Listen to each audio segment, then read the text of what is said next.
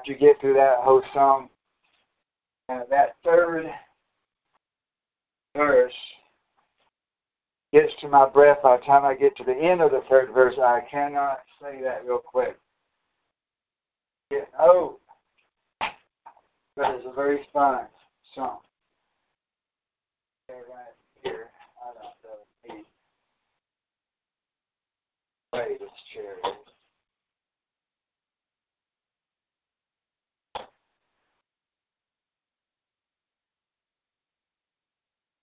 Okay, praise the Lord. It's good to see everybody this morning, afternoon, whatever time zone you're in. You know, to God is always morning, it's always night, it's always afternoon, it's always a new day. Because somewhere's in the world it is midnight right now. Somewhere's in the world right now. Somewhere's in the world, it is midnight right now. It is somebody's as dark as our, but it's also someone's sunrise. Amen. Amen. It's not just midnight. Oh, now relax. It is also somebody's sunrise. Amen. Praise God. It is somebody's time to rest time to relax. And it is somebody's time to shout and enjoy life and relax. Amen. Praise God. With God,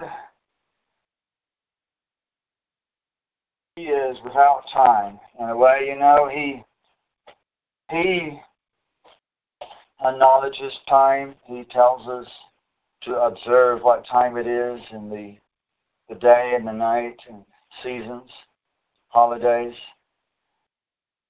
But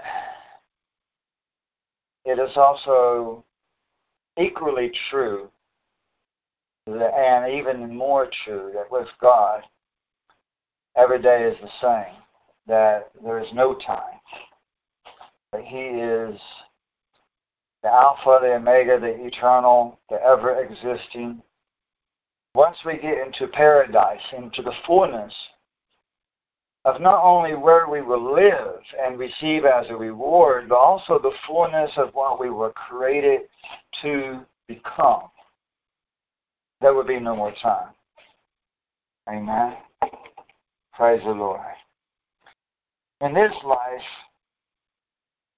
we look at the clock and dictate dictate our lives, dominate our lives by the clock. But in that future time, that eighth day, there'll be no time. We call it the eighth day, paradise, the new world, because it will be a new beginning. It is the day after the seventh day. Seven is completeness.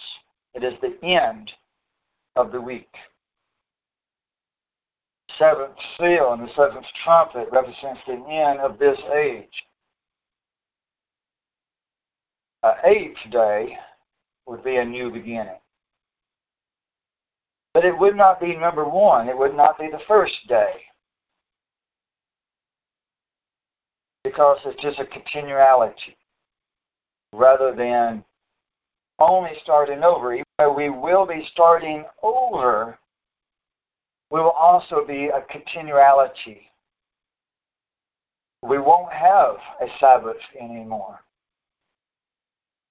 So we don't have to start over to number one again. It's a continuality past the completeness, past the fullness, past the end of the week, past the end of the age, into eternity, infinity. This is what we call new heavens, new earth, uh, eighth day, in symbolism of the last great day of the Feast of Tabernacles, the eighth day of the feast. And why there's eight days of Passover plus unleavened bread. Now, Passover being your spring festival, and the Feast of Tabernacles being your autumn, fall festival, representing two harvests.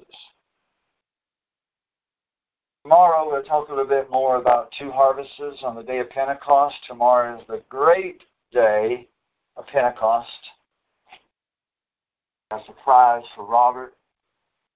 Got some homemade spice rum soaking. Of course, the rum itself is not homemade, but you can buy rum that's just plain white without any flavor. And then you can buy rum that's called spicy rum or spiced rum. And then you can buy what's called dark rum. I read how to take your plain rum, add spices to it, and make it spice rum, so you don't have to buy the spice rum. And even how to make it dark rum, which is really just extra spicy, they call it, is what it really is. Plus, in the factory, they would age it longer.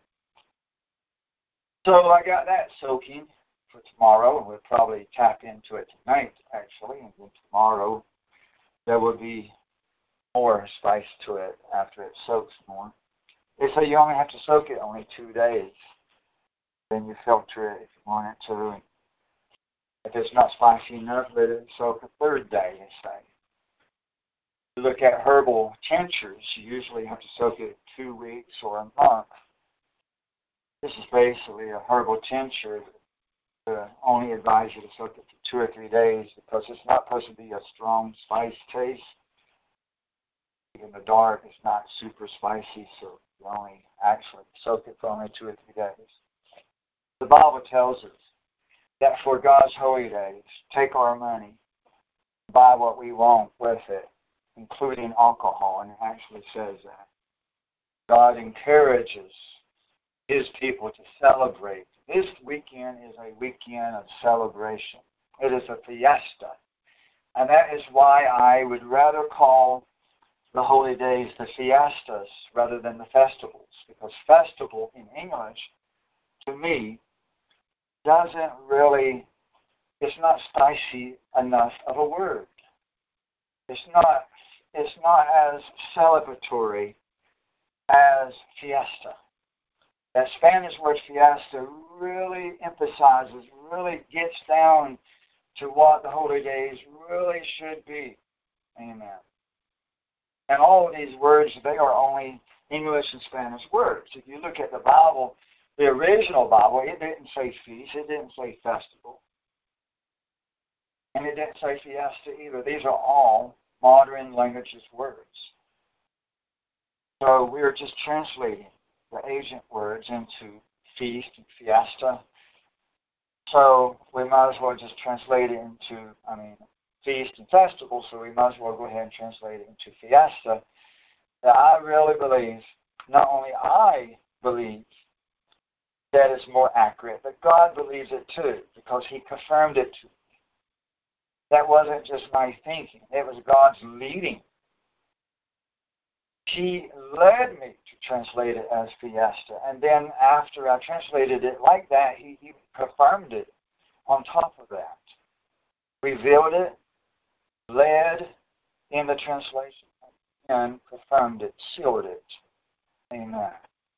So that's really God's choice, not mine. It was really God's choice. And I have no doubt about that at all. Amen. And once we get into the eighth day, it will be a fiesta forever. Amen. Fiesta forever. As it says on the shirt that God gave me as part of the confirmation. Fiesta forever. Amen. Praise God. Not, not siesta forever, but fiesta forever. Amen. Praise God. Woo! Praise the Lord. It's time to shout. It's time to dance. It's time to celebrate. Woo! Praise the Lord. I'm crazy, Anna. Praise God. You got a crazy pastor. Praise the Lord.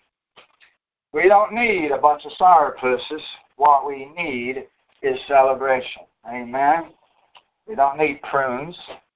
We need fiestas. Amen. Praise the Lord. With all that said, let's go in prayer. Amen. Praise God. Uh, God is so good to us. Brother Meekness is over there, and he is hollering and shouting. Praise the Lord. Let's go in prayer. Lord Heavenly Father, you are so good to us, Father.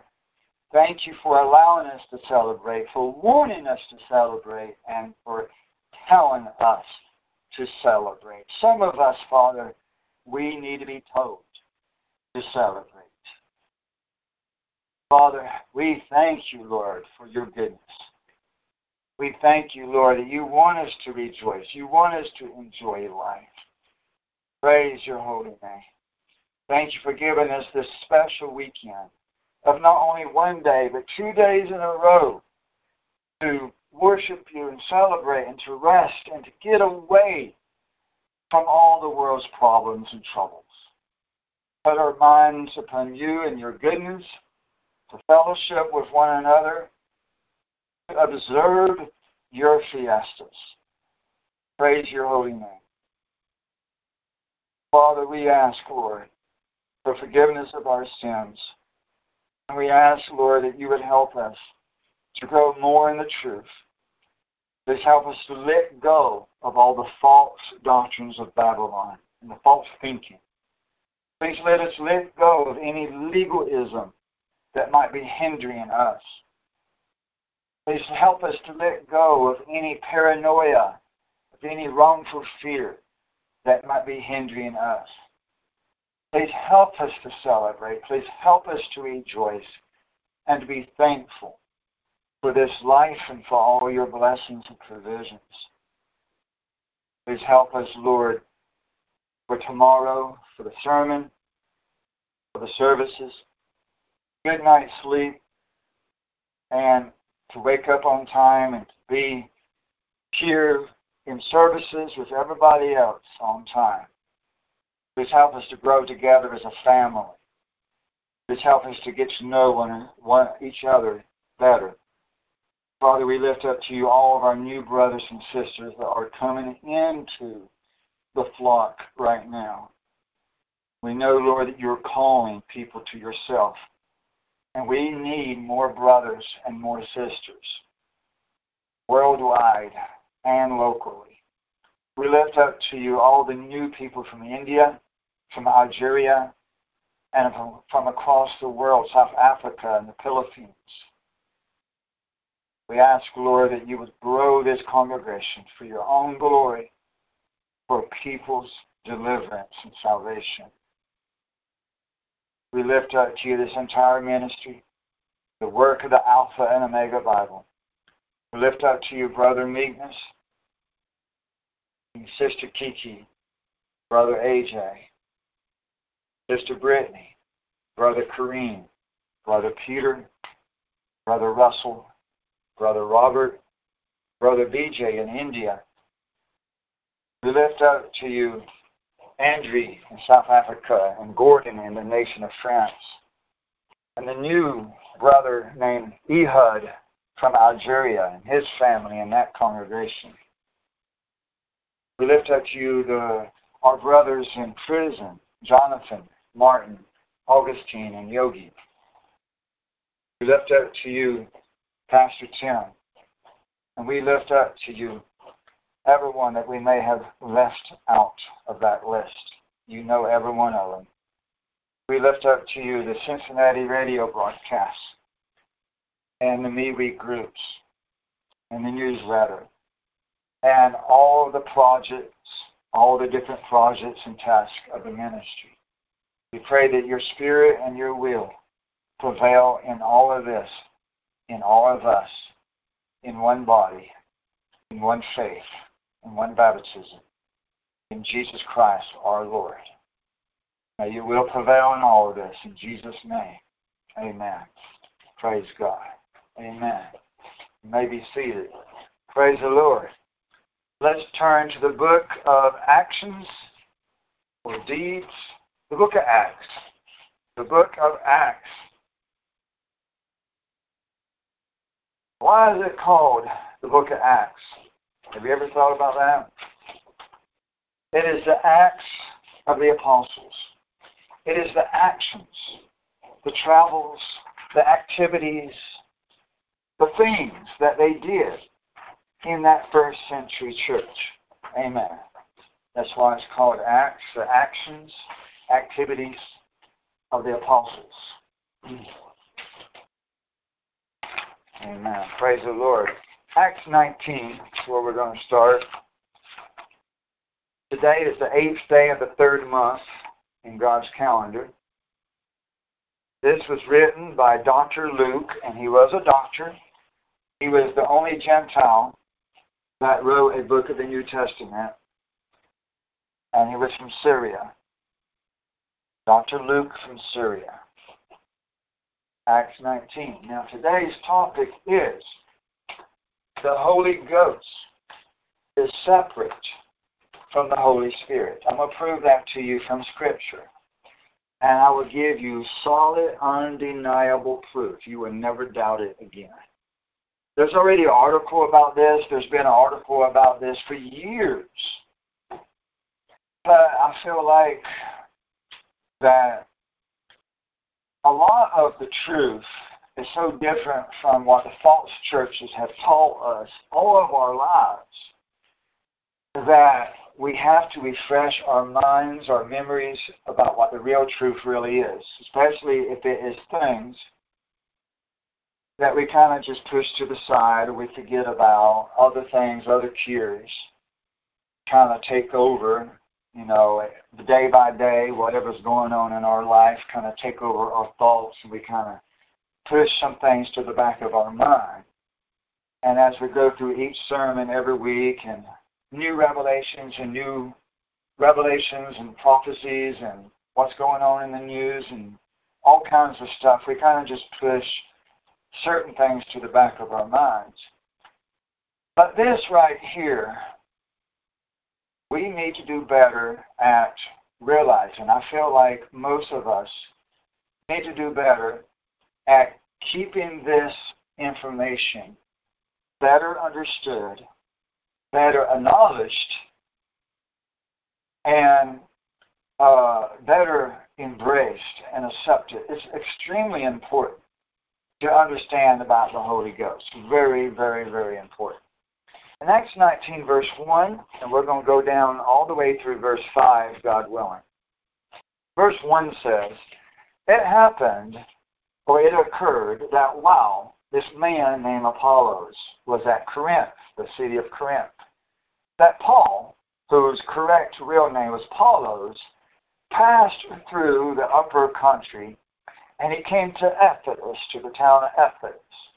And he found some disciples. Paul found some disciples. Now, disciples means followers of God or students of God, those that follow God and are learning from God. And many times disciples are under uh, a male leader, a uh, apostle or a prophet or a, a pastor, uh, evangelist, somebody that's in the administration.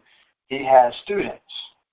So I would have students and Paul had students, and John the Baptizer had students, and Jesus had students. And a disciple is basically a student follower of a man of God that is in an office of the administration. So these were students of somebody, followers of God. In verse 2, Paul, he said to them, Did you receive the Holy Ghost when you believed, when you first believed, or when you maybe even committed. This Greek word for believe here sometimes is translated as the word committed in the Alpha and Omega Bible. You don't find that anywhere else. But it's very true that sometimes this Greek word can be translated as committed. And I'm, I'm on the verge of thinking about changing it there. It's more than just believing, but sometimes this Greek word should be translated as believe, which is why it's translated as believe, even in the Alpha and Omega Bible in many places, but also translated as committed in many places. It, the context, what it's talking about, the surrounding verses, that determines how to translate it. And I believe it's probably most likely, I really do believe, I really feel it, that it's committed here.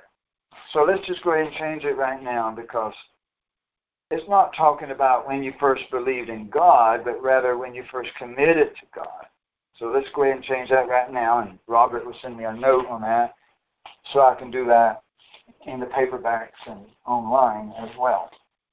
So Paul said to them, Did you receive the Holy Ghost when you committed, when you committed to God?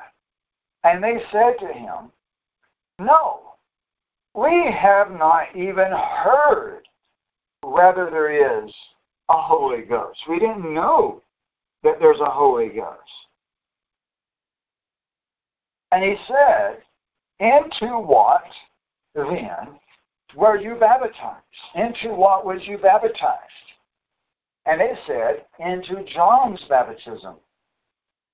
And Paul Paulus said, John baptized with the baptism of repentance, telling the people to believe in him and also commit to him who is coming after him, after John, that is, in Christ Jesus. And when they heard this, they were baptized in the name of the Lord Jesus. Amen. So they were rebaptized. They had already been baptized. And notice the reason they got rebaptized, it had nothing to do with uh, whether they went forward or backward or much of anything else other than they didn't understand that the Holy Ghost was different from the Holy Spirit. That's exactly what was occurring. Now, how do I know that they did not understand that the Holy Ghost is different from the Holy Spirit? Because they believed in God. They were students of John the Baptizer. Now, you know, common sense would tell you that John the Baptizer would have told them that there's a God. Amen. And that God is a spirit. You can't see him. He's invisible. Amen. They would have known that. They would have understood that. They would have been taught that. They were students of John the Baptizer, who was a great prophet. He would not have neglected to have taught his students that God is a spirit. and he would have not neglected to teach his students that God is a holy God, that God is a holy spirit, that we must worship Him. We must reverence Him. They knew there was a Holy Ghost, I mean, a Holy Spirit. Amen? They knew there was a Holy Spirit. They did not understand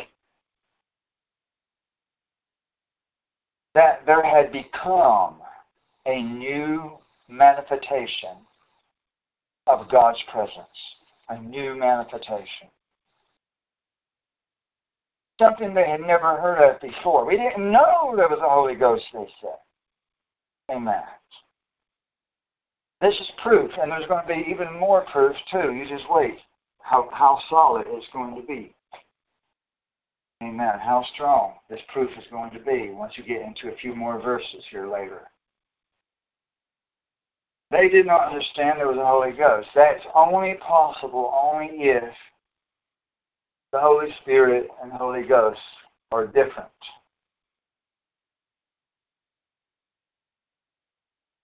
Amen. And notice also that being baptized in the name of Jesus is connected with this Holy Ghost. To accept the Holy Ghost, they had to be baptized in Jesus' name. And it doesn't say in the name of the Father, the Son, and the Holy Ghost. No, but it only says in the name, or that is in Jesus. Amen. They got baptized in Jesus. So that even tells you who the Holy Ghost is. Jesus is the Holy Ghost. Amen. If, if Paul is saying you need the Holy Ghost, and they wasn't baptized in the Holy Ghost, but they was baptized in Jesus, then they tell you then they were baptized in the Holy Ghost, right? Right? They were baptized in the Holy Ghost.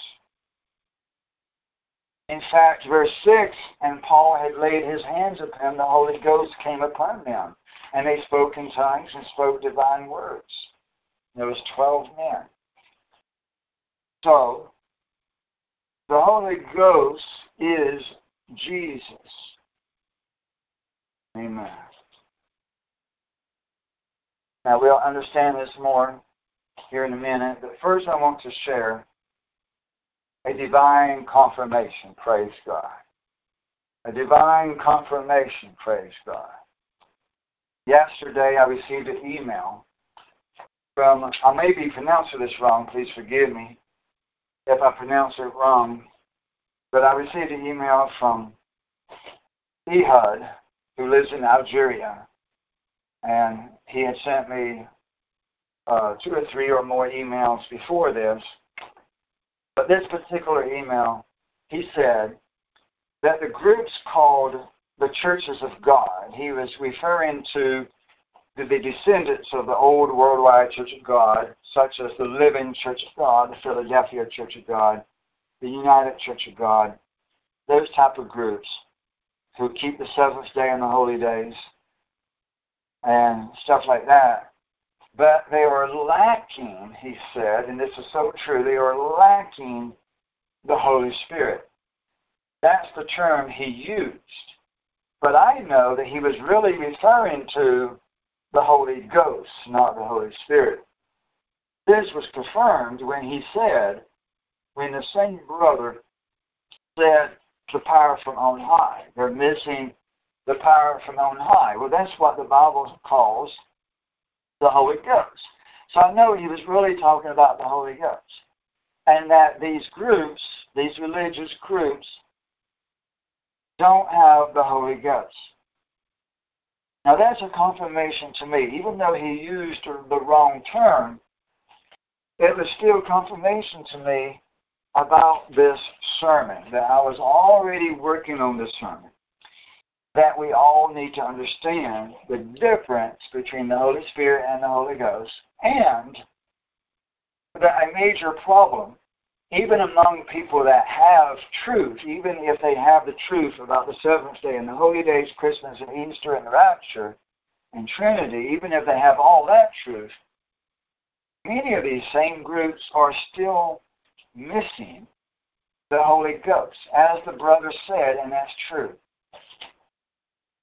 So it confirmed the sermon.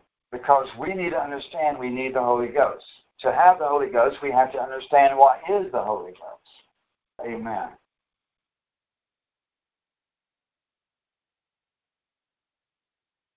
We need the Holy Ghost in addition to the Holy Spirit.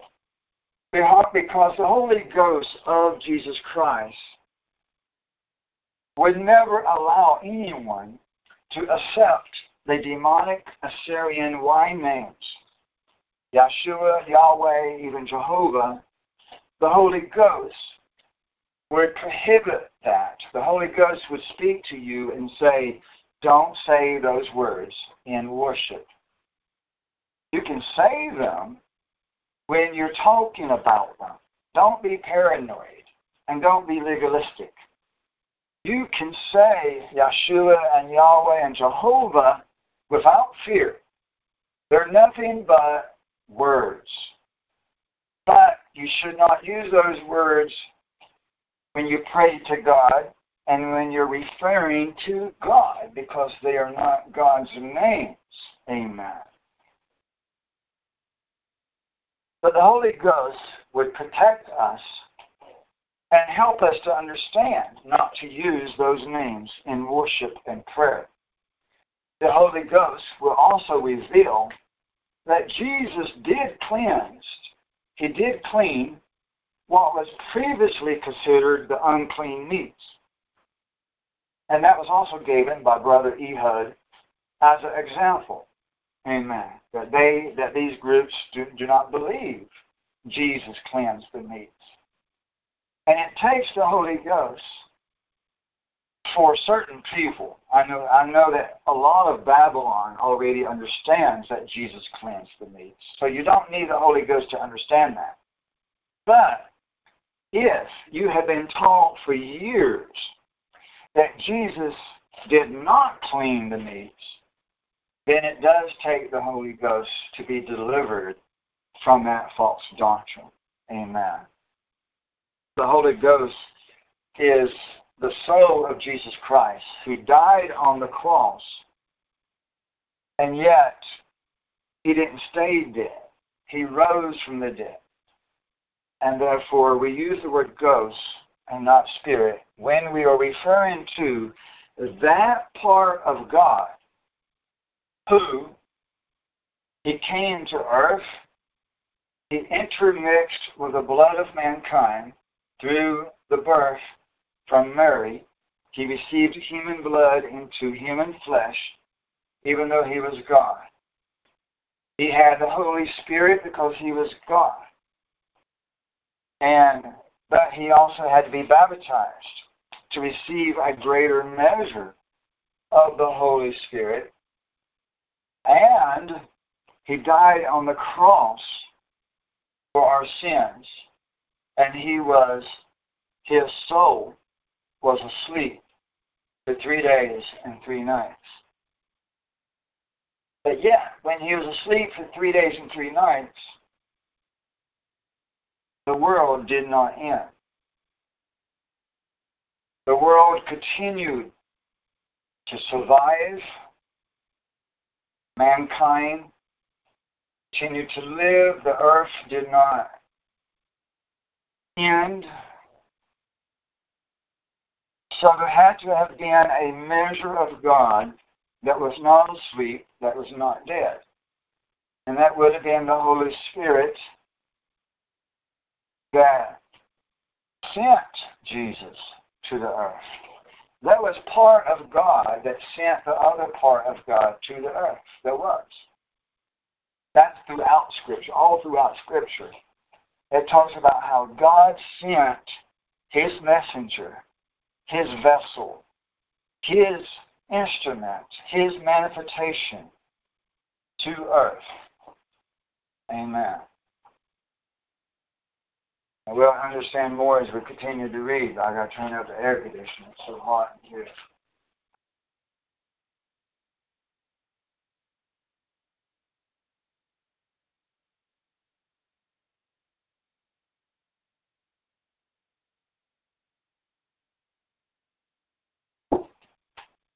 God is good. Let's go to chapter 2. Acts chapter 2.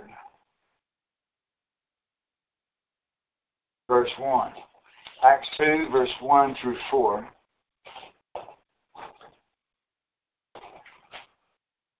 Acts 2, verse 1.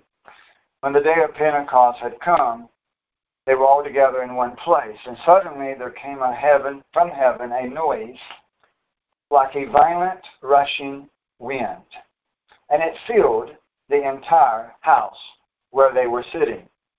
And there appeared to them tongues as of fire, distributing themselves, and they rested on each one of them. And they were all filled with the Holy Ghost, and to, and to speak, began to speak with other tongues, or with yeah, other languages, as the Spirit was given them utterance. Now notice it uses the term the Holy Ghost. Please underline verse 4 where it says the Holy Ghost. Underline the Holy Ghost. And then underline where it says the Spirit. And notice how that's translated differently. The Holy Ghost and the Spirit. Now, in the Greek language, it's actually the same Greek word when you look at Strong's Concordance.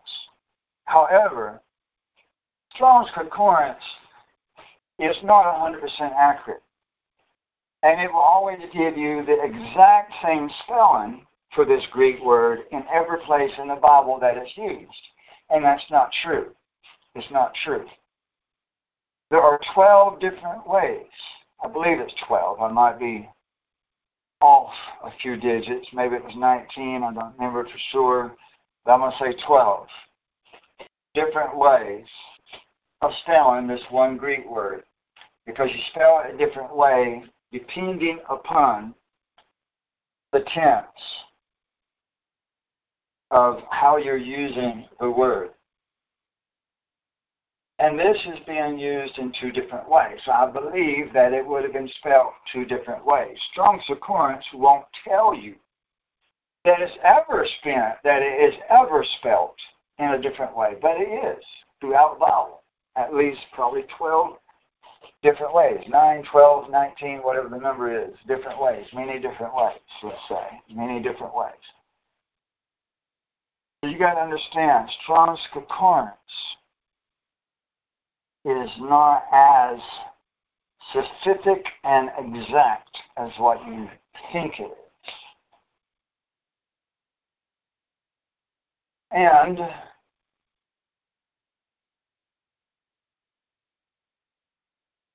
there's so much about this verse, so much about this verse. I will try to get it all in. Let's also look at the last word of verse 4, the word utterance.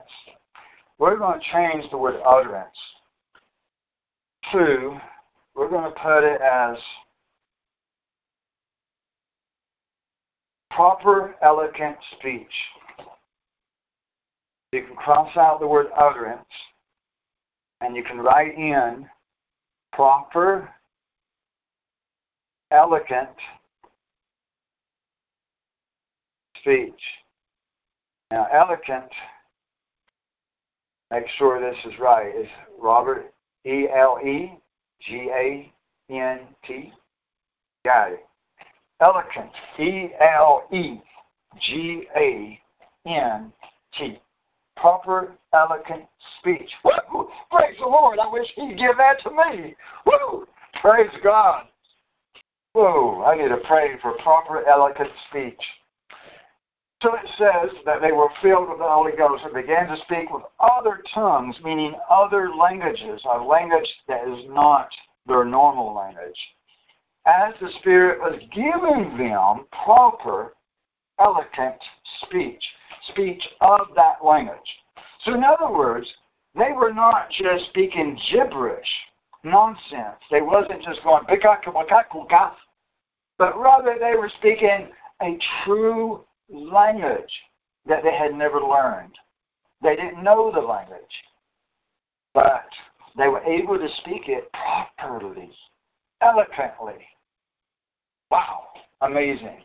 Now, come the Bible translations don't tell you that? How come New American Standard, NIV, and King James, that none of them properly trans because they don't have proper speech, I guess. They do not properly translate this. Therefore, it's hidden from us. That's a pretty important translation. It wasn't just utterance, it was proper pronunciation, proper eloquent speech of a different language that they did not know.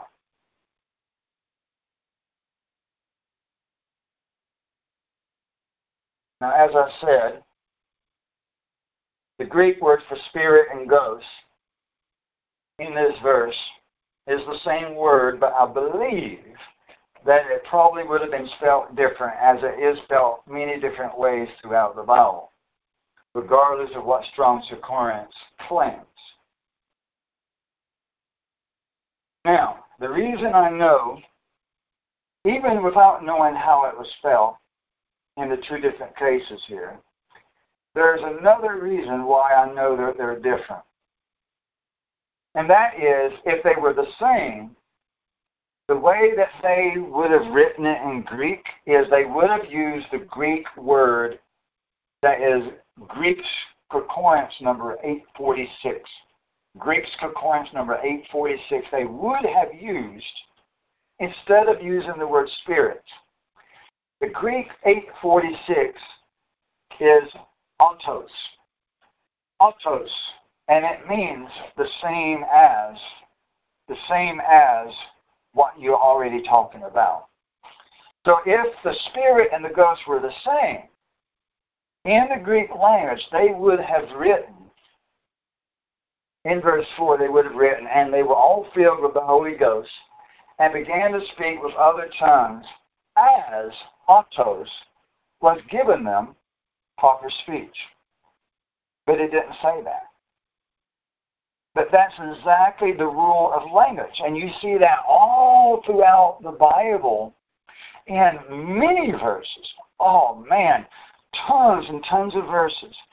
Anytime that it refers back to the same word that it already used, it would have said autos, the same as what I've already said. But it doesn't use that here. It does not say the autos was given them utterance, but rather the pneuma was given them utterance. The Greek word for spirit and ghost here is pneuma. It starts with the letter P, but you don't pronounce the letter P. It's pneuma, and the pneuma means breath or wind or spirit. The breath or the wind or spirit or air. Now, the Greek 846 autos is found in this verse, but not in the right place to refer back to the Holy Ghost. It only uses autos in this verse only when referring back to them, them utterance. So, to help you understand that, here's what it actually said in Greek, verse 4. And they were all filled with the pneuma, or the, the holy pneuma, and began to speak with other tongues, as the pneuma was given autos, proper elegant speech. So you see where the word autos is, is where it says that the pneuma was given them, was given autos. So autos was referring back to those people, they, them, those people that we're already talking about. So you see how it was used? And if it was, the same Spirit and the Holy Ghost, if those were the same, it would have used autos twice. It would have said this. They were all filled with the Holy Pneuma and began to speak with other tongues as the autos was given autos, proper eloquent speech. It would have used it twice to say we're talking about the same people and the same pneuma. that's the way it would have been done in Greek. But it didn't do it that way. And that's how I know that it is different, that the Holy Ghost and the Holy Spirit is different. Amen.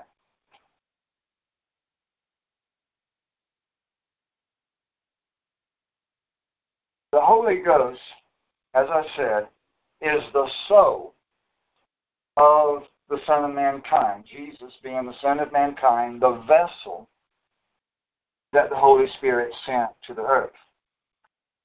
He died, he slept, he rose again. He is the soul of the Holy Spirit that never died. He died, but there was a a measure of the Holy Spirit that. Now, a few months ago, I did a sermon that talked more detail about the difference between soul and spirit. There is a difference between your soul and your spirit. And that was connected with, I believe, the crystals and stuff like that, your body energy and how your body energy is separate from the other parts of your existence. The word soul is the Greek word psyche. Your psyche is your soul. That's your mind. Now, there are two psyches in God. There are two souls in God. That's the soul of the Father, which we also call the Holy Spirit. And then there is also the soul of the Son of God, the Son of mankind. That is a separate, different soul. And this is important to understand. It's very important to understand because the soul of the Holy Spirit did not die and did not sleep for three days and three nights and did not believe. But the soul of the Son of God, which is also known as the soul of the Son of mankind, that is only part of God, and that part of God did sleep for three days and three nights and did mix with the blood of man and did die for our sins. So those are two different psyches. Those are two different souls. That's why Jesus submitted to and prayed to the soul in heaven. Amen. It's two different souls. But that does not make God two different people nor does it make God two different spirits, because spirit and soul are two different things. So you cannot say that God is two different spirits, because soul and spirit has two different definitions. And because God is not two spirits, we cannot say that God is two people. Because all of this is intertwined. They're not fully separate they're not fully separate. They are still connected at the hip. They are still one God. Now, the word spirit, like I said, is pneuma. And that means the breath. The breath or the wind that comes out of your lungs. The breath. Now, there's only one of these breaths. They share the same breath. The two souls share the same breath. There's only one breath. The Bible says we're baptized into one breath, one spirit. The holy breath was spoken of throughout most of the New Te- Old Testament. The Holy Spirit is the holy breath. This is not a third soul. Soul and spirit are separate, distinct, different meanings. So you don't have a third breath. You don't even have a second breath. There's only one breath. We're baptized into one breath. There's one breath. There's one spirit. Now, this one breath that we call the Holy Spirit was in both souls. So they share the same breath of life. Therefore, they are not two different gods. And we can't even say there is a third part because both souls existed from the same wind, from the same energy. Now let's go over to the book of John, and you're going to see in John chapter 7 amazing, amazing confirmation that the Holy Ghost and the Holy Spirit were different. John 7, verse 39. John 7, verse 39. That's on page 110.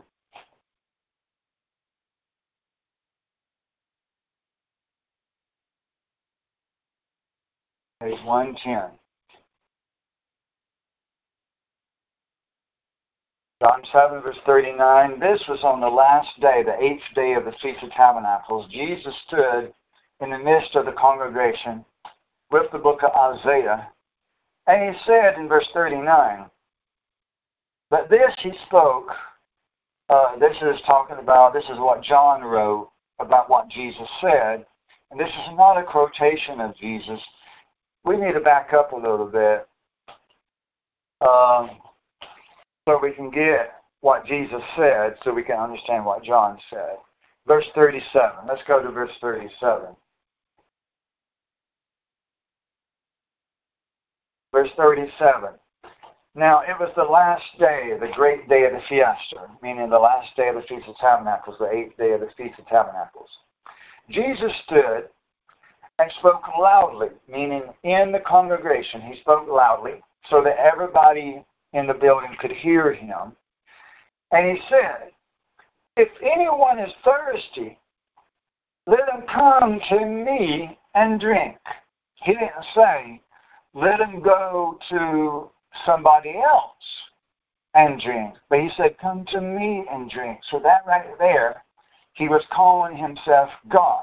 Absolutely. Amen and especially being on the last day of the feast, because all the people in the building would have understood that the Fiesta of Tabernacles has a connection to water.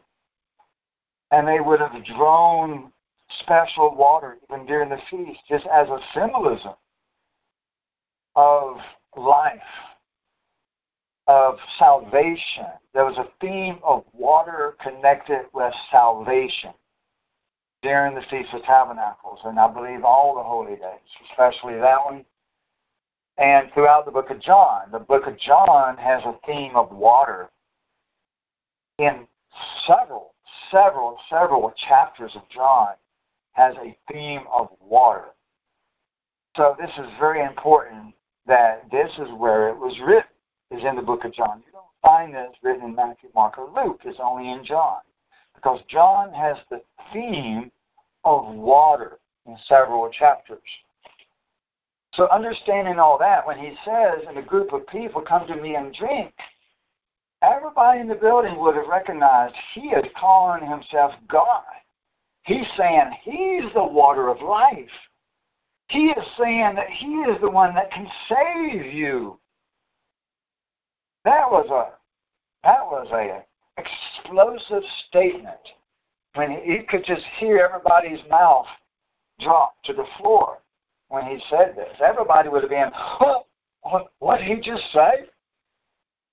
And verse 38, he says, oh, he also says this, he who commits to me, he didn't say he who commits to somebody else, but he that commits to me, as the scripture said, from his innermost being will flow rivers of living water. He says that if you commit to Him, that you will have salvation, that you will have living waters. That means water that will let you live forever, as he said in this same book of John. In the same book of John, he, is, he tells the woman at the well that had seven husbands in sin. He tells that woman at the well, if you drink of the water I give you, you live forever. Again, he was calling himself God. Amen. The book of John is known for having a theme of importance on God's, on Jesus's divinity, more than Matthew, more than Mark, more than Luke, the book of John is known for. More than anything else, this is what John is known for. More than anything else, the book of John is known for focusing on the supernatural godness of Jesus.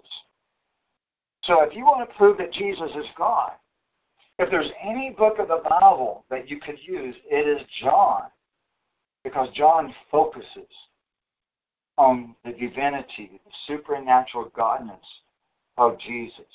Even saying in John 1, the very first thing John says when he starts writing down on paper is that Jesus is God, that Jesus existed from the very beginning, that the Word was God and the Word was God and the Word was God. He that's the very first thing Jesus that John wrote. And you know what? John was the cousin of Jesus. No, that was John the Baptizer. Yeah. So he was not the cousin of Jesus. I have to take that back because John the Baptizer was the cousin of Jesus, but not John the Apostle. This is a different John. But nevertheless, it's still true that when John the Apostle very first wrote down on paper that we know of about Jesus, very first thing he writes is that Jesus is God. Amen. So always remember that about the book of John. That's why you'll see just the book of John all by itself given out by missionaries door to door and on the street giving out the book of John because that is the book to prove that Jesus is God. So it says here in verse 39, but this he spoke of the Spirit, whom those who commit to him were to receive, for the ghost was not yet given because Jesus is not yet glorified. Amen. Now, again, the word spirit, if you want to underline the word spirit in verse 39 and underline the word ghost in that same verse, again, in both places, it's the same Greek word, pneuma. But yeah, if you read it, it's saying, it says straight out that these are different. Does it not? It does, don't it? It says straight out that these are different. But he spoke of the pneuma from whom those who commit to him were to receive. For the pneuma was not yet given because Jesus was not yet glorified. There's two different ways you can take that. Nevertheless, you could be saved by committing to Him and being baptized in His name.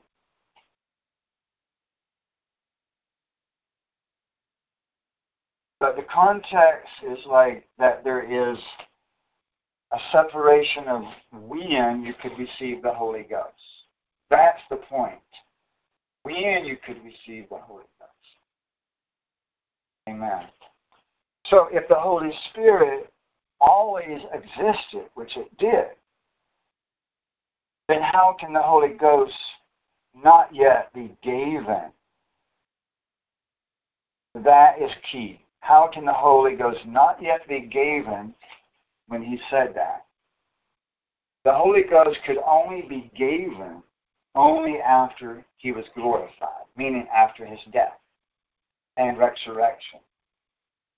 So if the Holy Ghost could only be given only after he was resurrected, glorified, then the Holy Ghost and the Holy Spirit has to be different. Amen. Absolutely true. So it's the time frame that proves that they are different. And that is why it is translated separately there. Now again, the word the word pneuma is written twice in this verse, but in the Greek they would not have done that. they would not have written pneuma twice if it was the same. Because the second time they spoke, they spoke about it, they would have said autos, meaning the previous word that I've already used, I'm speaking of again. But they didn't do that. Amen. So I believe they would have spelled it different in the original manuscripts. And I believe because it was a different spelling, it would have been even a different pronunciation as well, of course. Amen. Now, it's also important to understand that everybody on earth has at least a very small measure of the Holy Spirit, even lost people. I know that some of you never heard that before. I've said it in sermons before. But some of you are listening for the first time and not and have not been listening for a long time. So it's very important I say this, and this is in the Bible. It is in the Bible. That the Spirit of God is in all men. The Bible says that. The Spirit of God is in all mankind. Remember that in Adam, that God breathed into Adam, and Adam became a living soul.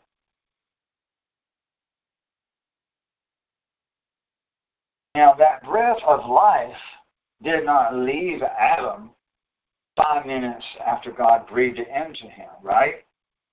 The breath of life stayed within Adam. But when God breathed the breath of life into Adam, Adam became a living soul a living psyche. So his psyche and his soul were distinct within Adam. Amen. You get that? Yeah. Your mind, your consciousness. Your consciousness is separate from your breath. You could be breathing without having a consciousness. So they are separate and. Amen. Now, that breath of life is the Holy Spirit, and it is also what is known in Buddhism and New Age and witchcraft and other forms like in crystals. It is known as the universal energy.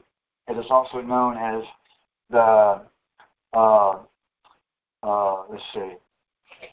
Give me some words, Robert. You've been my student for quite a, a while. You can give me some words. Spit them out. Life force. The life force. Thank you very much. The life force, the universal energy, the the uh, and the Reich energy, and the orgone energy. Amen. Thank you. So all these different terms by different people, by different scientists, by different doctors, by different relief, relief uh, uh, religious systems all of them are, when they use general terms like that, they're referring to the energy of life itself, the energy that is in even animals and plants and trees and herbs and flowers and gardens. Every living thing on this earth has a spirit, an energy about it. Every living thing has the Holy Spirit. Animals have the Holy Spirit. And therefore, just only having the Holy Spirit does not save you. You can only be saved. This is why this is important. Even the wicked have a little bit of the Holy Spirit because the Holy Spirit is what gives you life. It is what gives you life even upon conception.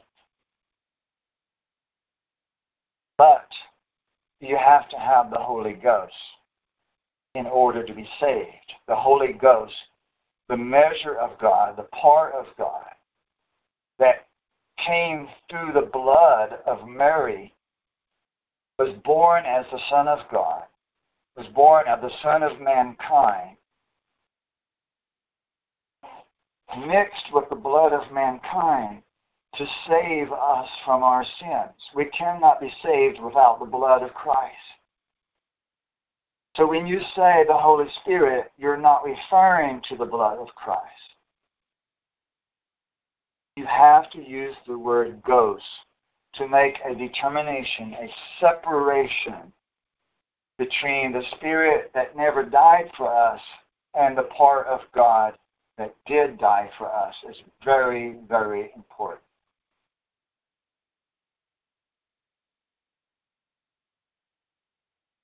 Now, as I said, that the part that died for us is called the Holy Ghost. That is a separate soul from the soul of God that not did not die from us, that they share the same breath. We all share the same breath, amen. But especially uh, when referring to Jesus and the Father, it's the same breath. Now, let's turn to the book of Hebrews now, Hebrews chapter 2.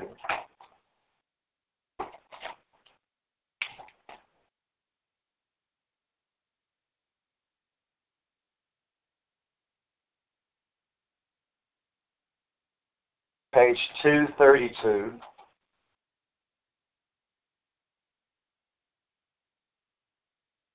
Page number 232. Hebrews chapter 2, verse 5. Please bear with me here.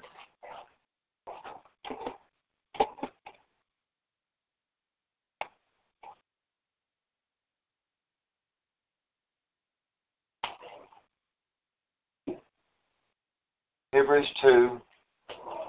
We're going to go from verse 5 down through the end of that chapter.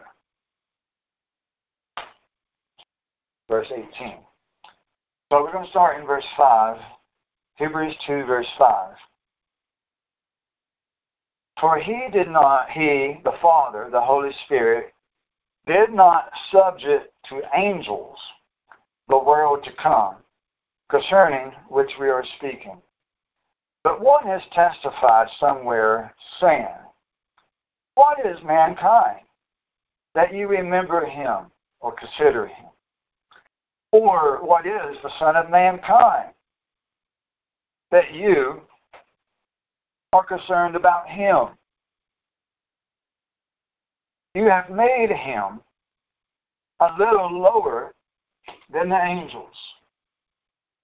You have crowned him with glory and honor, and you have appointed him over the works of your hands. You have put all things in subjection under his feet.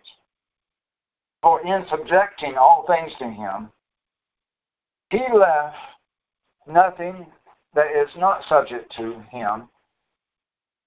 But now we do not yet see all things subjected or surrendered to him. But we do not see him who is made for a little while lower than the angels, namely Jesus, because of the suffering of death, crowned with glory and honor, so by the grace of Theos he might taste death for everyone. So it's saying that Jesus was made a little lower than the angels until everything is subjected to him, until everything, until all creation is surrendered to him and conquered by him. And this is also spoken about in 1 Corinthians 15 about all things need to come under his authority, be conquered by him, be put under his authority. He needs to conquer all things before we get into the eighth day, paradise. Now, Jesus is the Father. He is God. He created all things. That's what John 1 says. That is what Colossians says. That's what the Bible says all throughout the Bible. He is the one that delivered the Israelites. He is the one that spoke the Ten Commandments. Jesus said he was God over and over and over and over. He was God. And God was not made.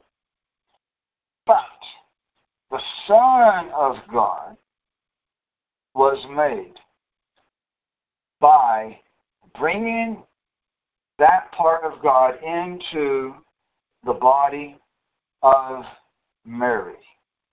That part had to be developed in the womb of Mary. It had to develop skin, blood, bones, body parts that had to mature, had to be birthed into this world. In that way, in that way, that part of God was made. He had to become into the flesh. He had become a son of God and a son of mankind. And because he was a son of mankind, he was temporarily made lower than the angels. Temporarily. But it also says that this is only temporarily when it says until all things are put under subjection to him. Amen? So that means only temporarily. Until all things are subjected unto him, until everything is conquered by him. And then he will no longer be lower than the angels. Amen? And why would he conquer all things if he's not God? Amen? Is God going to allow a human to control, be in charge of all the universe and not God? no. The book of Isaiah says he will not share his glory with anyone. That's what it says. Amen? So it doesn't make sense that God would allow a human, who is only human, to conquer all the universe and control all things and everything be put under subjection to him. So we see here that there is a difference between the Holy Spirit and the Holy Ghost because the Holy Ghost was also the Son of mankind, but the Holy Spirit was never the Son of mankind. Amen. And it says here in verse 10 For it was fitting for him, for whom are all things, and through whom are all things. That means he created everything. In bringing many sons to glory, to perfect the author of their salvation through sufferings. Who is the author of our salvation? It's Jesus. He is the Alpha, the Omega. Jesus called himself the Alpha and the Omega twice in the book of Revelation. So if he's the author of our salvation through suffering, it says, in bringing many sons to glory. And really that's referring even to daughters, it's referring to everybody. We got to understand this. This is a clue right here. This is a clue to something huge I'm about to say. It's going to take some of your breath. some of you are about your your mouth is about to drop. You're going to gasp here. You're going to be, oh, what did he just say? Here in just a few seconds, that we are also sons of God, even as Jesus also is the Son of God. Jesus is the Son of God, that we also are sons of God. And he came that to bring many sons, many sons of who? Sons of God. Amen. To bring many sons to glory, even as Jesus was glorified. The Bible says Jesus was the first of the first fruits. First fruit means a harvest, a harvest of souls, a harvest of psyches, a harvest of souls. That we are all, in symbolism, we are all part of a farm of souls that God is raising, and we will be harvested into God's kingdom, brought into his kingdom. and he is, Jesus is the first of the first fruits, first of the harvest. He was the first one to ever go to heaven. The first one of what to go to heaven? man. He was the first man to go to heaven. Jesus was man and God, both at the same time. He bled and died. He was a man. Come on now. He bled and died. He was a man. But he was also God because he created all things, and the Bible says so more than once. Amen? And if he was God, then he was also the Father. They had the same breath. They were the same spirit, but two different souls. We can't say he was two different gods because then we would be breaking what the Bible says. The Bible says that we have one Lord, one God. Amen. Now it says in verse 11, For both he who sanctifies and those who are sanctified are all from one, from one Father.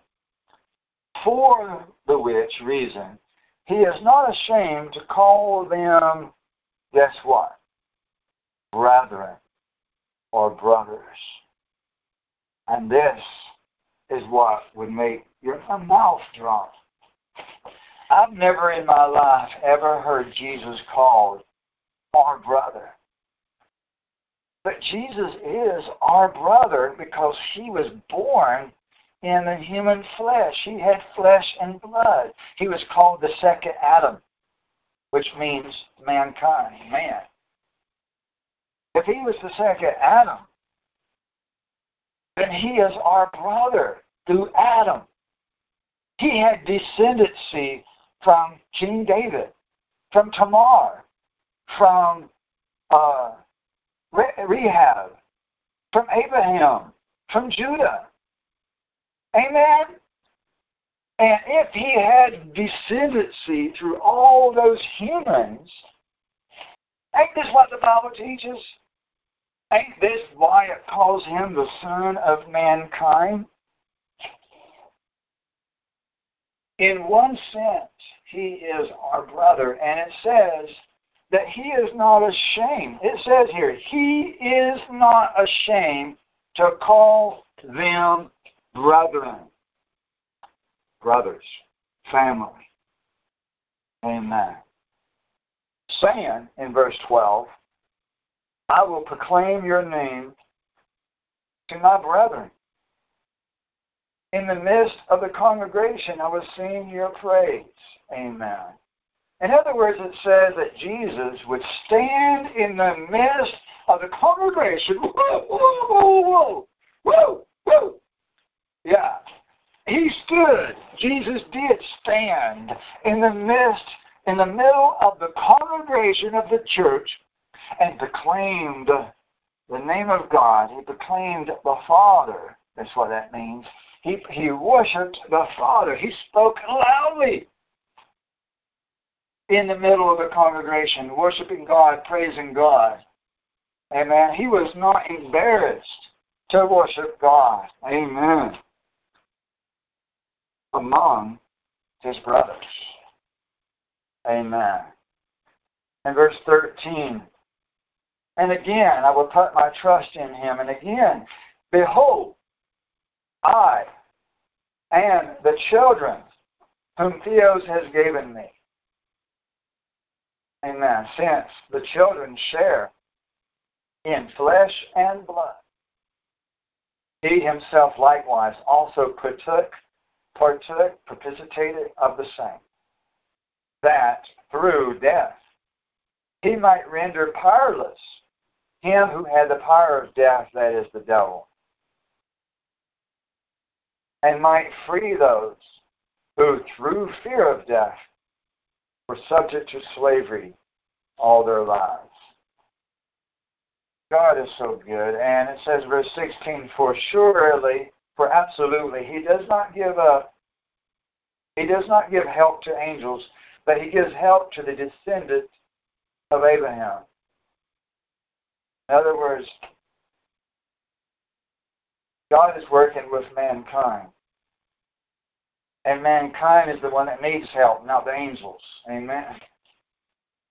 Us humans need help, the descendants of Abraham. And Jesus is a descendant of Abraham. Verse 17, therefore, he had to be made like his brethren in all things, meaning fingers and toes, so that he might become a merciful and faithful high priest in things pertaining to Theos, to make propitiation or repay for the sins of the people. Amen. For since he himself was tempted, read this right here in verse 18. This is huge. For since he himself was tempted in that which he has suffered, or even tested in that which he was suffered, he is able to come to the aid, to the help of the descendants of Abraham, to the help of those who are tested and tempted. Amen. Tested and tempted is the same word many times.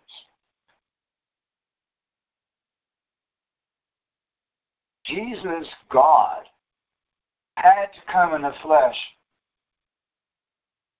so that when it comes judgment day, nobody will have this ridiculous excuse. The wicked might would say, but God, you never suffered.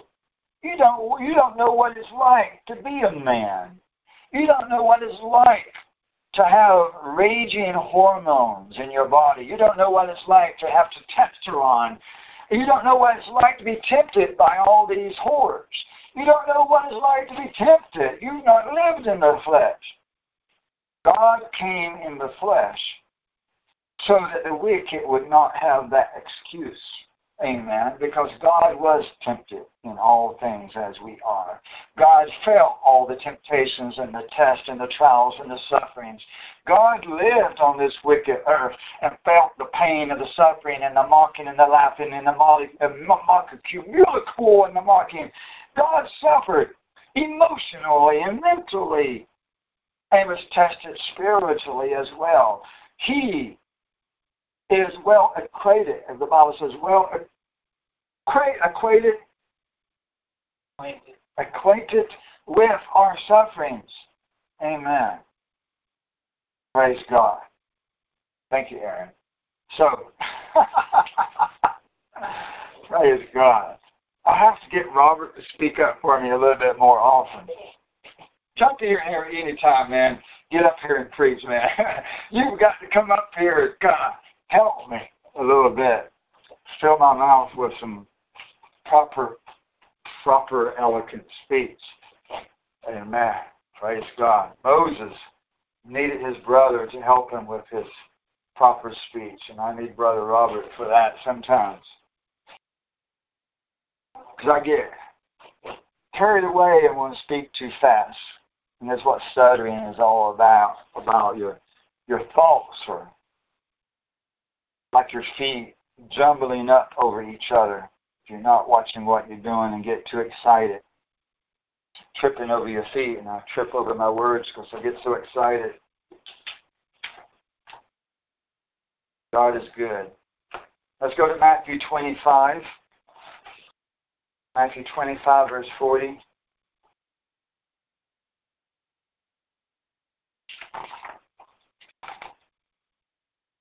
That's page 38. Matthew 25, verse uh, 40.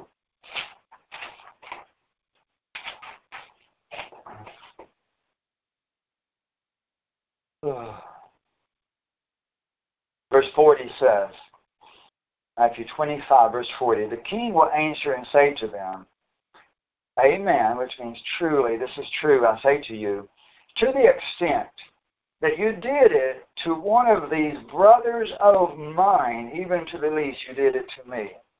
That if you clothed them, if you fed them, if you helped them, if you did these good things to these people, they're my brothers, and you did it to me too. Jesus is saying that he is our brother.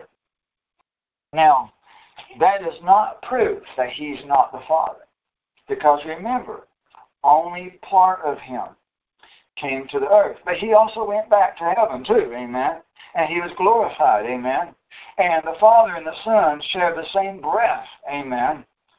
And Jesus, the Bible says, Jesus created all things. Read it for yourself in the Bible. And Jesus called himself the Alpha and the Omega, the author and finisher of our faith. Amen. And the Bible says there's only one that can save us, and that's God. And that's in the Old Testament. So how can Jesus save us if he's not God? And the book of Isaiah says that he will not share his glory with anyone else. But yet Jesus absolutely shares the glory of God. And Jesus, the Bible says, is the reflection of God. He is the graven image of God. He is God. He is the Father. So do not use this brother thing against God. Do not use the Bible verses that He is our brother to prove that He's not God because that don't work. That don't work. He is our brother, but He is also God. Just as He is also, He's both the Son of Man and the Son of God. You can be two things. Amen. You can be two things at one time. Amen. But the reason we need to realize that He is also our brother is because salvation is only achieved only if God became human. That's the only way you can get saved. It's only if God became human and endured all the same trials and sufferings, and even more than what we do, because he was tested to see if he is worthy. He even examined himself. He even tested himself to see if he was worthy. How much more of an example for us that we should examine ourselves to see if we are worthy. Amen. And we must be proven worthy, even as he proved himself that he is worthy. Amen. Brothers and sisters, we are being tested and we must pass the test. We must do everything that we can to pass the test, like that song we sing, to put on the whole armor of God, so that when the day of evil comes, which is already upon us, that we may be able to withstand all the fiery darts of the enemy. Amen. We're in a war. And if you find yourself in a war, ill equipped, without good equipment, don't you reach for equipment? Amen. If you find yourself under fire, you find yourself on a battlefield and people are shooting at you and you've not got a shirt on and you ain't got no pants on, you ain't got your boots on, you find yourself under attack from the enemy surrounding your camp, you better put some pants on or at least something and then grab your gun and fight for survival. Because we are surrounding, the Bible says that the devil is like a lion walking around in a circle around the camp, waiting to devour the enemy. I mean, to devour us. We need to put on the protective armor of God, the helmet of salvation. Take your hands and actually put it on your head and on your ears every day if this is what you need to do. If that is what you need to do, then do it. To help get yourself, your mind, your psyche, your thinking, your head, your brain equipped. Then do it if that is what you need to withstand all the darts of the enemy, the missiles of the enemy, the attacks of the enemy against your mind. Put on that breastplate, the armor of righteousness, the belt of truth, your feet shining with the gospel peace of Jesus Christ, the shield of faith.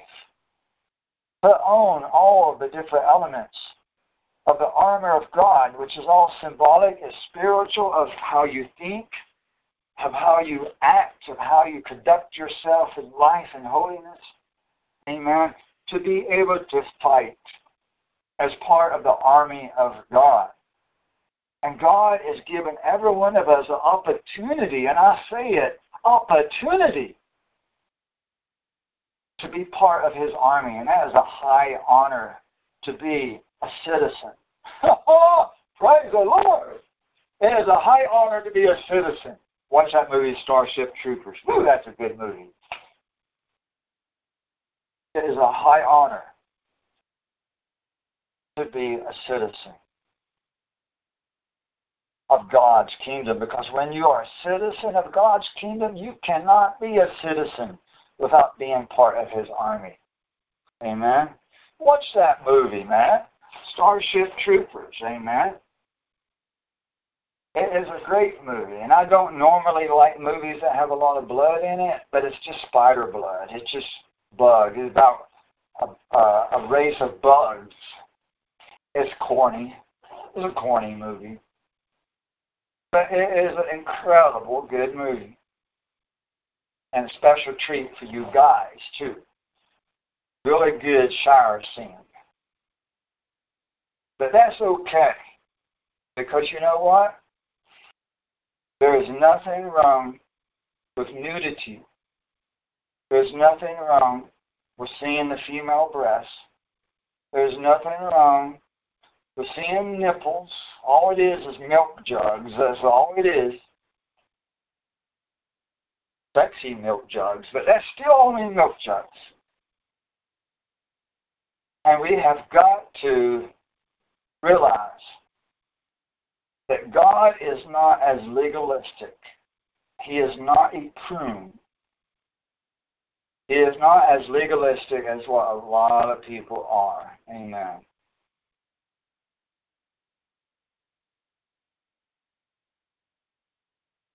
But in that movie, you can't be a citizen without being part of the the army.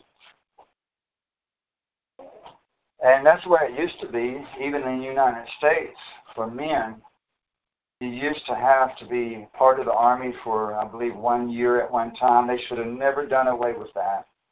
And it is still the same way in many nations today. Many nations on earth Every man has to be in the army for a year. Has to. And I believe that's the way it should be. So that men would be mature and responsible. Not afraid. Amen. Let me make sure I got everything covered. There are two more verses here. Let's get through this really quickly. John 3. I referred to this in passing just a, a few minutes ago, John 3, that no man is going to heaven except for Jesus, who is the Son of Man. John 3, verse 13, page 104.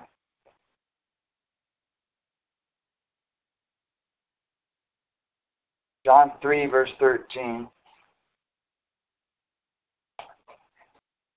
No one has ascended into heaven except he who descended from heaven, the Son of mankind. So, why would that be? Except for that Jesus is more than the Son of mankind. And also that he is the first of the first fruits. He is the first of the harvest of all mankind. Amen. He is the first of the harvest. And when we think of Pentecost, tomorrow is Pentecost.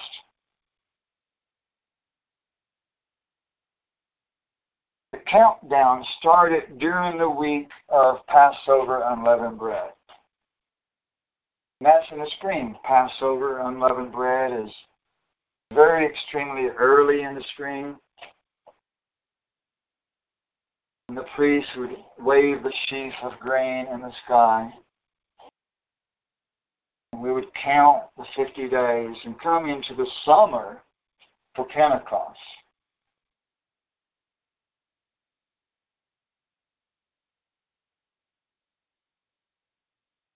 A lot of what you plant in the spring won't be ready for harvest until the summer.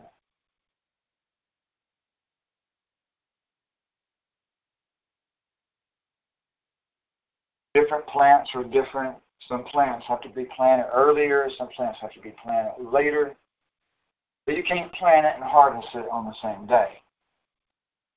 And we'll talk more about this tomorrow morning. But tomorrow morning I'm going to be half asleep even as I am right now. But even worse. Amen. I need your prayers for tomorrow morning because I'm not accustomed these days anymore. I used to be. I used to have to be at work at something like 3 in the morning on at least one job and another job 4.30, 5 o'clock in the morning. So I used to be I used to be a person that was accustomed to doing that when I was much younger. But I've gotten out of practice of doing that for more than one reason. Let's go to one last verse, 1 Corinthians 15. Page 190. Page 190. Thank you very much. Page 190. 1 Corinthians 15, verse 28.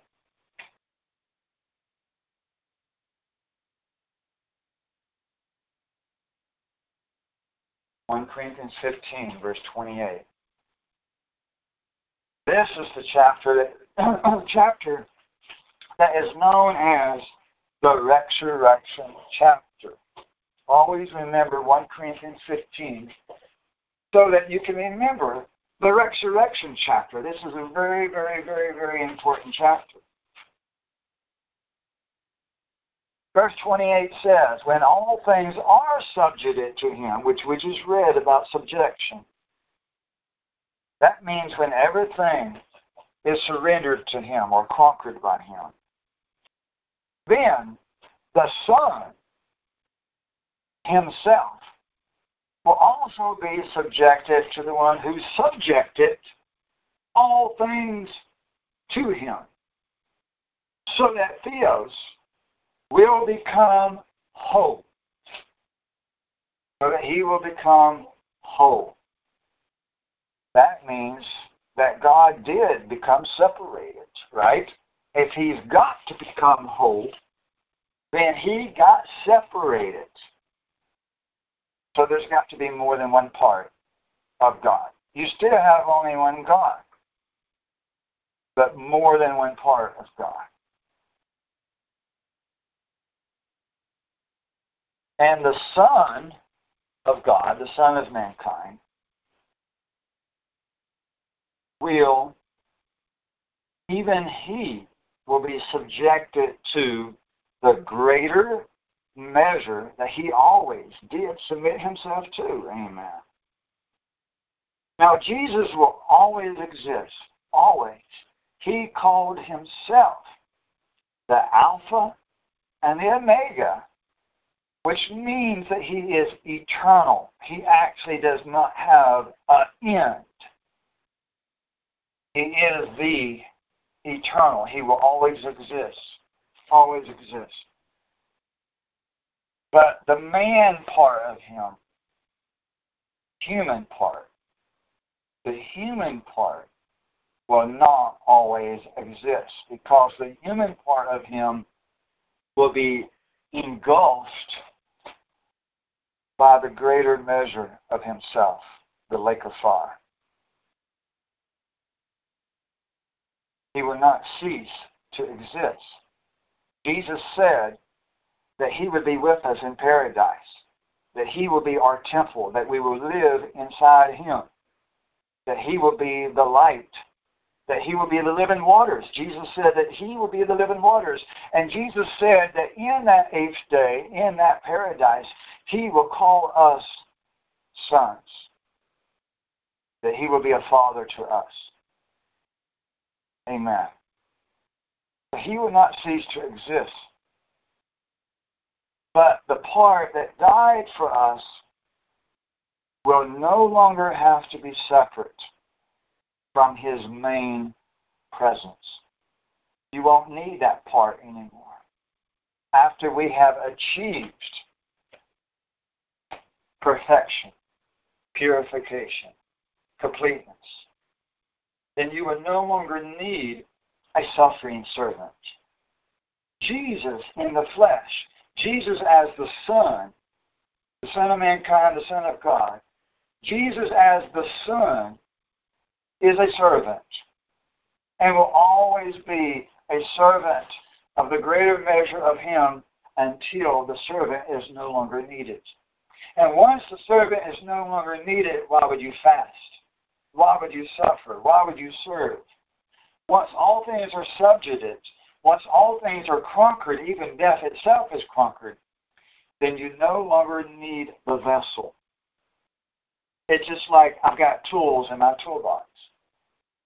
When I need to work on the car, I will go and get the tools out of the toolbox. I will work on my car.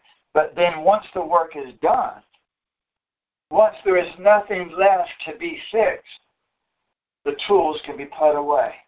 I don't need them no more. The body of Christ will not be needed in paradise. We will only need the Spirit. We won't need the ghosts anymore. We won't need the blood anymore. We don't even need a remembrance of suffering. We won't even need a remembrance of repentance. The Bible says that these things will not even come to mind. We will not remember the dead. We will not remember that anyone died in the lake of fire. We will not remember that the devil ever existed. We would never remember that we was ever tempted or tried. And if we never remember any of that, then we won't even remember that there was a need for the atonement of our sins. If we're not going to remember we ever did sin. Because if you remember sin, then you will have sorrow in your heart. And that won't be paradise. There'll be no more death. There'll be no more suffering. There'll be no more tears. There'll be no more sorrow or grief or anxiety. To have complete perfection, you must end all remembrance of suffering and servitude, bondage, and every yoke and all blood and all flesh and all suffering, even the suffering of Christ on the cross, must be forgotten. For otherwise, you will still have sorrow and you won't have paradise. But none of this can be accomplished until we have two harvests of souls, two resurrections, great tribulation. We have to have more suffering than we have endured yet.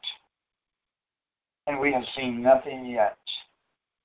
The magnitude of suffering that you're going to see in the latter part of this year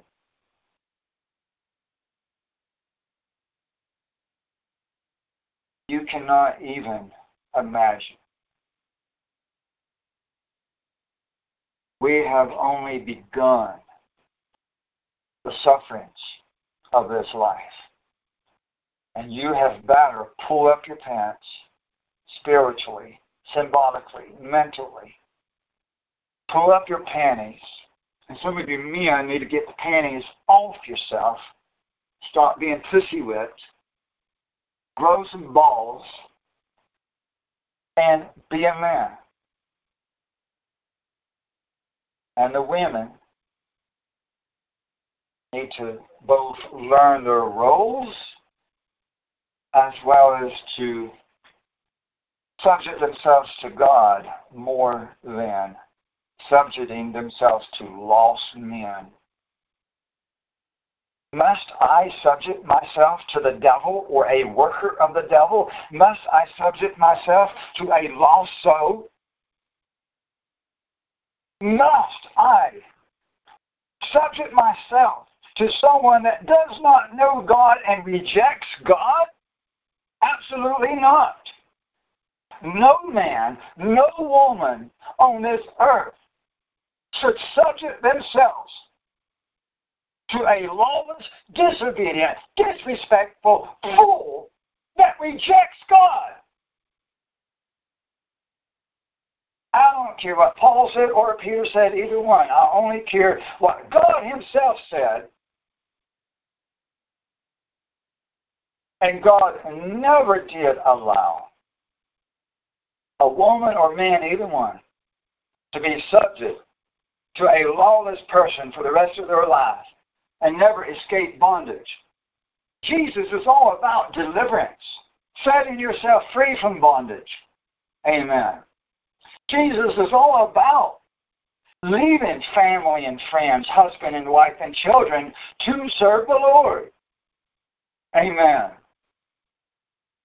And if you're not willing to take up your cross and follow Him and deny yourself and deny your husband, your wife, and your children, your parents, your grandchildren, your brother, your sister, your boyfriend, your girlfriend, if you're not willing to surrender anything and everything and everyone, then you are not worthy. We must examine ourselves to see if we are in the faith. We must examine ourselves to see if we are serious about salvation. And if you're not serious, then get out of the kitchen and let somebody else cook. Amen. And if the woman won't cook, then the man buy a cook. And if the man can't do it, then the woman better do it. And if the man won't preach, the woman better do it. Because at the end of the day, we neither have penises nor vaginas, vaginas, either one. At the end of the day, there won't be any such thing in paradise. So at the end of the day, whether you have a penis or a vagina, either one, you better put God first, and not man, and not woman, and not penis, and not vagina, but rather God first. Amen. This is the gospel of life. Amen. If anyone thirsts, let him go to Jesus Christ, not to the husband, not to the head of the house, not to Pastor Tim, but let them come to Jesus Christ, for he is the water of life. Amen. But you also must follow God's lead, and I tell you, I speak forth the word of God. Amen. I speak forth the word of God, and God does speak through his servants, the prophets. It's what the Bible says. What the Bible says.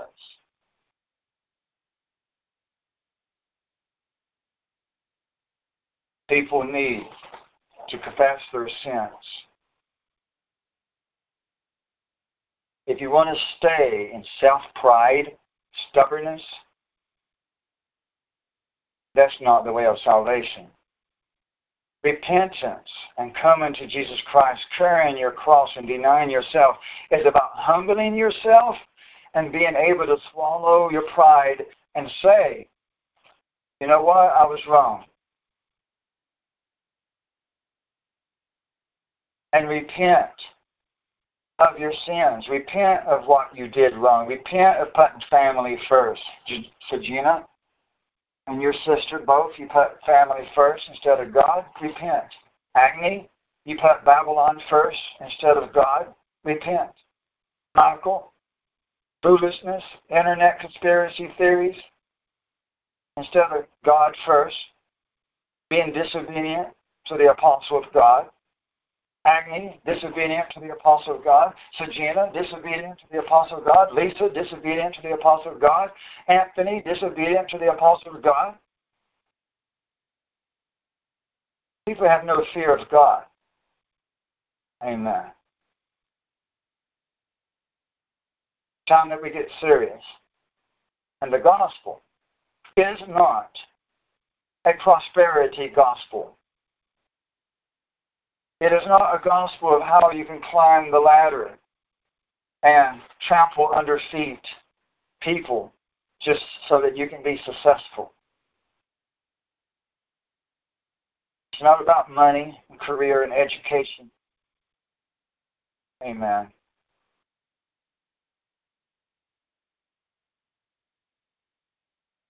We need unity in the church. We need more congregations to come under this umbrella of this administration.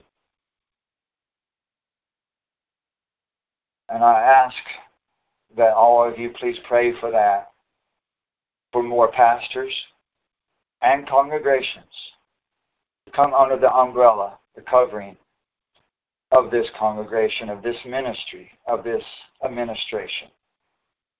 Because that's what the church needs. I'm not trying to build myself an empire. But it's what the church needs. The church needs structure, organization, administration, and unity of doctrine. It needs leadership. And for all of that to happen, some of these congregations and different people around the world, they need to come under the umbrella of this administration. So there can be unity and organization. Get us together, organized. We need to get organized. Amen. We must have unity of doctrine. Pray for it, please. Tomorrow morning, 7 o'clock sharp, we'll have to have somebody play the, the trumpet tomorrow. Let's not forget it. The shofar, we'll get that out so we don't forget it. You can just leave this vowel out here for the morning. Uh, just that one. Shofar on top so I don't forget it. But what made me think if we got to blow the shofar tomorrow is I was thinking of the bugler. Bugler. Thank you. The bugler guy that plays in the, the trumpets, uh, the taps, or whatever it is in the morning. What do they play in the morning, Brittany? Reveille. They play the reveille. That's the wake up song. Everybody get dressed and get out here and get in line and line up. Amen. We're in boot camp. We are in boot camp. I know I get very strong sometimes. I know I get, uh, I know I flex my muscles at certain times and I get strong, but I tell you what, that's what's needed. That is what needed. We don't need wimps for leaders. We need the administration to put their foot down, say it the way it is, and not water down the gospel, not not filter it, not water it down. The, the, the word of God has to be spoken with boldness, and sin must be stood against.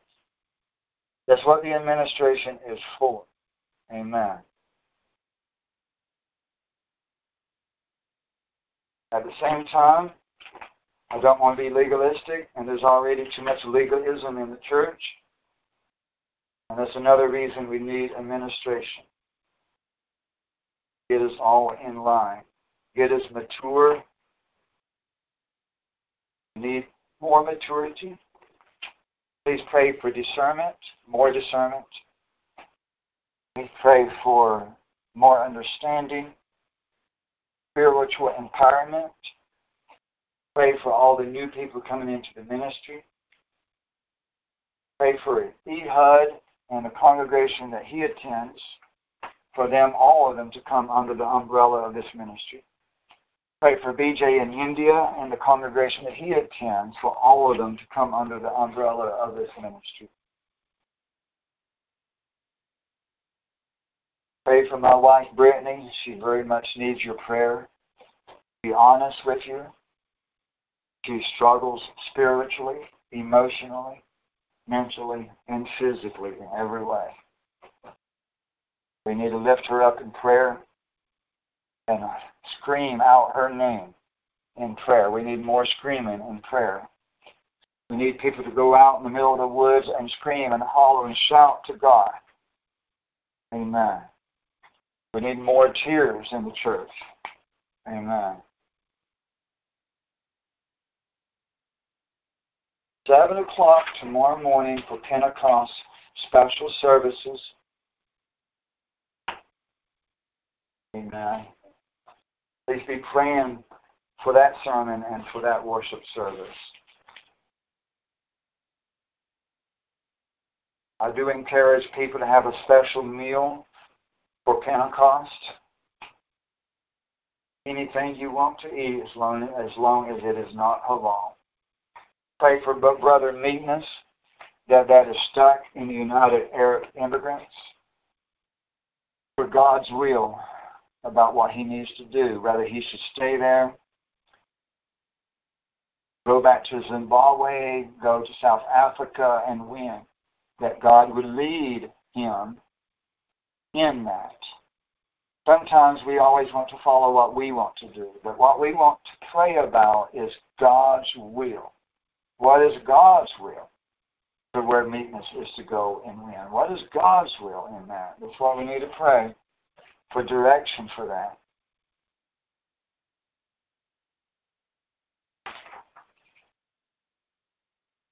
If anybody has any questions about today's sermon, I do encourage you first to read again the article that's been on the website for years about the difference between the Holy Ghost and the Holy Spirit.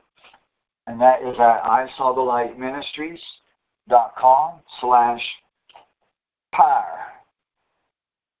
power. P-O-W-E-R dot H-T-M-L. isawthelightministries.com slash power dot html. I, I called it the name or the address of it power because it's the power of the Holy Ghost. Very important.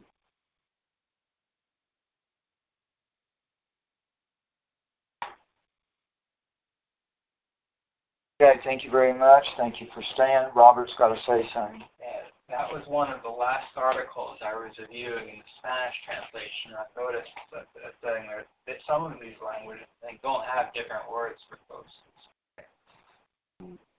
Okay.